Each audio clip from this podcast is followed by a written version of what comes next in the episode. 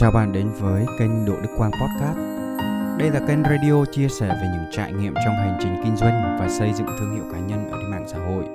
Và tôi là Đỗ Đức Quang, là nhà kinh doanh, là nhà cố vấn đào tạo về thương hiệu cá nhân ở trên mạng xã hội. Rất là hy vọng rằng những chia sẻ của tôi có thể giúp cho bạn đánh thức được phiên bản tốt nhất bên trong của mình và từ đó sống một cuộc đời đẹp như mơ.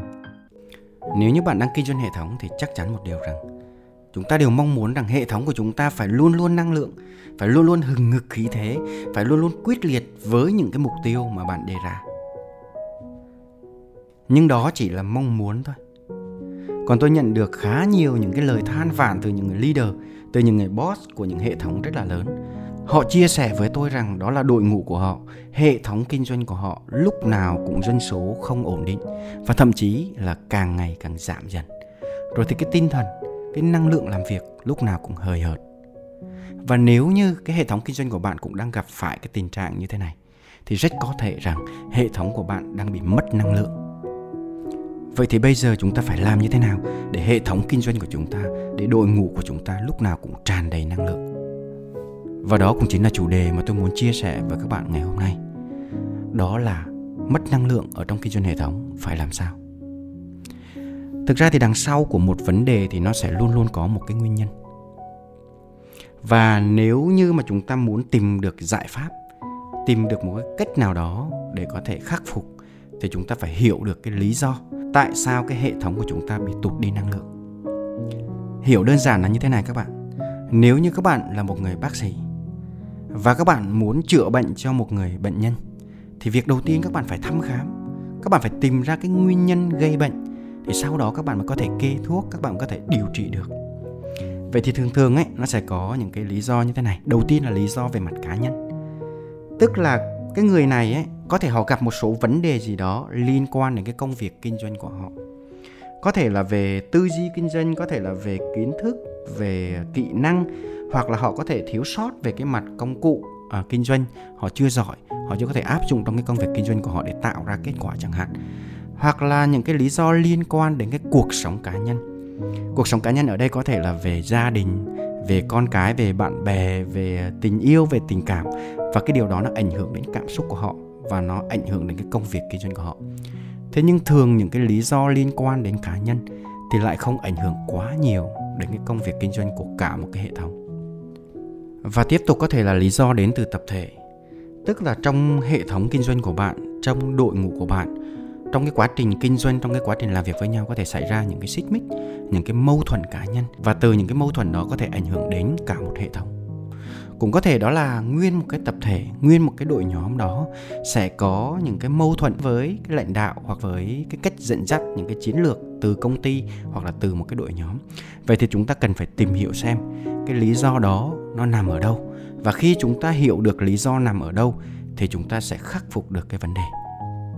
Bây giờ chúng ta cần phải giải quyết vấn đề và lên năng lượng cho hệ thống bằng cách nào?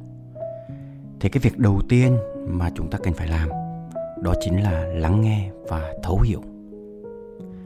Chúng ta cần phải tổ chức những cái buổi để cho các bạn có cơ hội các bạn ngồi xuống, các bạn chia sẻ với nhau tất cả những cái vấn đề mà các bạn đang suy nghĩ, các bạn đang vướng mắc.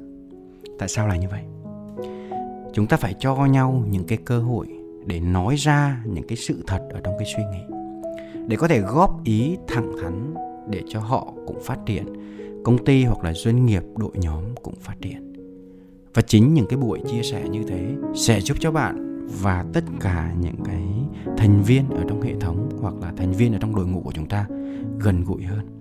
Bởi vì người ta nói đó là có hiểu thì mới có thương, có hiểu nhau thì mới quan tâm, thì mới chia sẻ, thì mới giúp đỡ được lẫn nhau và một ví dụ rất là thực tế ở trong cái việc mà bản thân tôi xây dựng đội ngũ. Đó là tôi thường xuyên tổ chức những cái buổi hiệu và thương như thế này.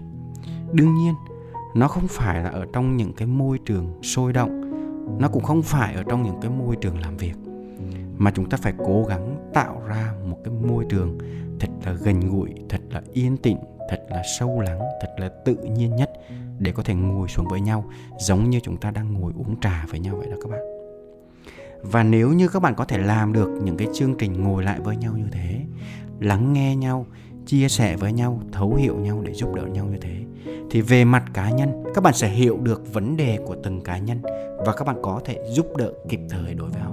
Sẽ có rất nhiều những cái câu chuyện về mặt cá nhân mà chúng ta không thể nào biết được. Có thể là họ khó khăn về tài chính, có thể là gia đình họ đang gặp một cái biến cố nào đấy có thể là họ đang thiếu một cái kiến thức nào đó và cần đội nhóm cần hệ thống cần những người lãnh đạo có thể kèm cặp, có thể dạy thêm cho họ. Hoặc họ đang gặp một cái vấn đề gì đó về tinh thần. Có thể là trong gia đình của họ đang gặp những cái biến cố. Hoặc là có người thân bị mất chẳng hạn, ví dụ như vậy. Chúng ta làm sao chúng ta có thể hiểu được? Rồi về mặt đội nhóm đi.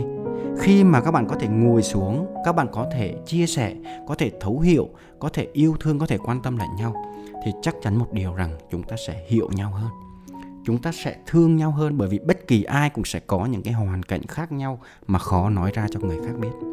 Và khi mà chúng ta chia sẻ một cách tự nhiên như thế, thì nó sẽ tăng cái sự gắn kết của đội ngũ và cái đội nhóm của chúng ta sẽ gần gũi nhau hơn. Chúng ta sẽ có thể giải quyết được những cái khúc mắc ở bên trong, những cái hiểu lầm của từng thành viên. Và từ đó chúng ta cũng có thể ghi nhận những cái ý kiến đóng góp của từng thành viên đối với nhau hoặc là đối với tập thể, đối với hệ thống. Bởi vì chưa chắc chúng ta làm lãnh đạo, chưa chắc chúng ta đứng đầu một hệ thống mà chúng ta luôn luôn đúng. Vậy nên khi mà các bạn cho các thành viên ở trong đội nhóm của chúng ta họ được đóng góp những cái ý kiến của họ thì họ sẽ cảm thấy à, mình được ghi nhận. Và chính điều đó họ sẽ nỗ lực hơn họ sẽ cố gắng hơn với những cái lợi ích của cả một tập thể. Và đây là cái cách làm mà tôi đã áp dụng cho cái công việc xây dựng đội ngũ của chính bản thân tôi. Và khi mà áp dụng cái điều này vào thì cái doanh nghiệp của tôi càng ngày càng gắn kết hơn càng ngày càng đoàn kết hơn và cái hiệu quả của công việc cũng càng ngày càng tốt hơn. Với cá nhân của tôi thì đây là cách làm vô cùng hiệu quả và tất cả chúng ta nên áp dụng nó. Thế nhưng với cái cách làm này thì nó vẫn có một số những cái giới hạn. Đầu tiên là giới hạn về mặt không gian. Tức là các bạn có thể uh, tổ chức uh, offline tổ chức gặp nhau chia sẻ nhưng mà không phải ai cũng có thể có mặt bởi vì bây giờ hệ thống kinh doanh của chúng ta thì mỗi người có thể ở một tỉnh thành khác nhau ở một cái địa điểm khác nhau thì không thể nào muốn là có thể gặp nhau được. Cái giới hạn thứ hai đó là giới hạn về mặt thời gian. Tức là chúng ta không thể nào chúng ta có thể um, ai cũng có thể rệnh vào một cái thời gian đó để có thể gặp nhau. Bởi vì chúng ta sẽ có rất nhiều những cái uh, công việc khác những cái lịch trình khác để có thể uh, phục vụ trong cái công việc trong cái đời sống của mình thứ ba đó chính là chúng ta không thể nào chúng ta có thể tổ chức một cách liên tục đều đặn như thế được. Chúng ta không có thể tần suất liên tục liên tục liên tục như thế được, bởi vì nó sẽ mất rất là nhiều thời gian. Và thêm một cái lý do nữa, đó là chúng ta bị giới hạn về mặt số lượng. Tức là có những cái team, có những cái đội nhóm với một cái số lượng rất là ít, và bằng một cái công sức bỏ ra như thế, thì chúng ta không thể nào gieo được một cái giá trị đến với thật là nhiều người hơn nữa và cũng có rất là nhiều trường hợp, đó là khi mà chia sẻ về việc đó là tham gia những cái buổi offline, những cái buổi gặp gỡ trực tiếp với hệ thống thì gia đình hoặc là người thân phản đối. Vậy thì giải pháp tiếp theo có thể giúp cho bạn phá bỏ những cái giới hạn ở phía trên, đó chính là hãy trở thành một người lãnh đạo truyền cảm hứng. Và nếu như bạn đang là một người leader, bạn đang là một người lãnh đạo, thì việc đầu tiên của chúng ta cần phải làm, đó chính là làm gương bởi vì bản chất của việc kinh doanh hệ thống hay là bản chất của việc xây dựng đội ngũ, thì nó đều là cái sự sao chép. Và bạn như thế nào thì đội ngũ của bạn sẽ y chang như vậy. Từ cái suy nghĩ của bạn, từ cái hành động của bạn sẽ ảnh hưởng tới đội ngũ ở bên dưới. Vậy nên bạn cần phải làm tốt cái phần việc của mình trước. Rồi sau đó, bạn truyền cảm hứng cho đội ngũ, bạn truyền cảm hứng cho hệ thống của mình. Bạn cứ làm tốt cái phần việc của bạn đi. Bạn cứ bán lẻ tốt, tạo ra doanh thu thì tự động hệ thống của bạn sẽ bán lẻ tốt. Bạn cứ tuyển dụng người mới liên tục thì hệ thống của bạn họ cũng sẽ tự động tuyển dụng được người mới. Bạn cứ liên tục học tập, liên tục tham gia những cái khóa học thì hệ thống của bạn cũng sẽ liên tục gia tăng những cái kiến thức. Bạn cứ liên tục nâng cấp sức khỏe của bạn càng ngày càng tốt thì hệ thống của bạn cũng sẽ gia tăng về sức khỏe. Bạn làm cái gì thì đội ngũ của bạn sẽ sao chép cái đó. Vậy thì để trở thành một người lãnh đạo truyền cảm hứng, thì việc đầu tiên bạn bắt buộc phải làm, đó chính là làm gương. Việc tiếp theo để bạn có thể trở thành người lãnh đạo truyền cảm hứng, đó chính là hãy tập trung xây dựng thương hiệu cá nhân và truyền cảm hứng ở trên online khi mà bạn chia sẻ những cái giá trị của bạn ở trên online tức là bạn hoàn toàn có thể dựa vào những cái phương tiện mạng xã hội như là Facebook, YouTube, TikTok hoặc là những cái trang web của bạn chẳng hạn. Và với cái cách làm này bạn hoàn toàn phá bỏ được rất nhiều những cái giới hạn mà tôi vừa chia sẻ ở phía trên. Cái thứ nhất bạn có thể chia sẻ và gieo hạt cho rất nhiều người chứ không phải đơn giản chỉ một nhóm nhỏ. Cái thứ hai bạn hoàn toàn có thể phá bỏ về cái rào cản không gian tức là hầu hết tất cả mọi người ở trong đội ngũ của chúng ta, tất cả mọi người đăng ký trên hệ thống thì đều sử dụng mạng xã hội và làm việc online. Cái thứ ba, đó là bạn hoàn toàn có thể chia sẻ những cái giá trị một cách đều đặn và liên tục. Thì đó chính là cái tính đòn bẩy. Bạn dựa vào phương tiện truyền thông, bạn dựa vào mạng xã hội để nói cái điều mà bạn muốn nói. Cái thứ tư, đó là bạn hoàn toàn có thể chia sẻ và truyền cảm hứng một cách vượt cấp tức là bạn không cần phải thông qua trung gian. Bạn không cần phải thông qua tuyến dưới thông qua F1, F2, F3 bạn hoàn toàn có thể chia sẻ cho tất cả mọi người ở trong hệ thống cho dù họ đang ở tuyến nào đi chăng nữa. Và với cái cách làm mà chúng ta trở thành một người truyền cảm hứng ở trên online thông qua cái việc xây dựng thương hiệu cá nhân thì chắc chắn một điều rằng bạn hoàn toàn có thể giải quyết được những cái vấn đề ngay cả khi mà những cái vấn đề chưa xảy ra. Chứ chúng ta không đợi những cái vấn đề xảy ra rồi thì chúng ta mới đi giải quyết. Bằng cái điều gì?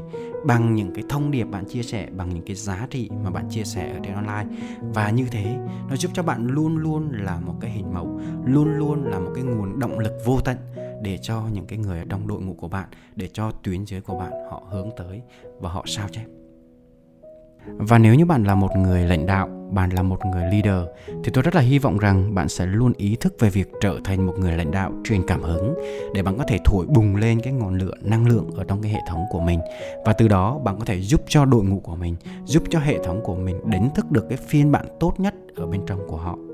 Và đó chính là những cái giá trị mà tôi muốn chia sẻ trong podcast ngày hôm nay. Nếu như các bạn cảm thấy hay và giá trị, các bạn hoàn toàn có thể chia sẻ cho người thân và cho bạn bè của mình. Còn nếu như bạn muốn tìm kiếm để nghe lại thì bạn hoàn toàn có thể tìm kiếm trên kênh Đỗ Đức Quang Podcast.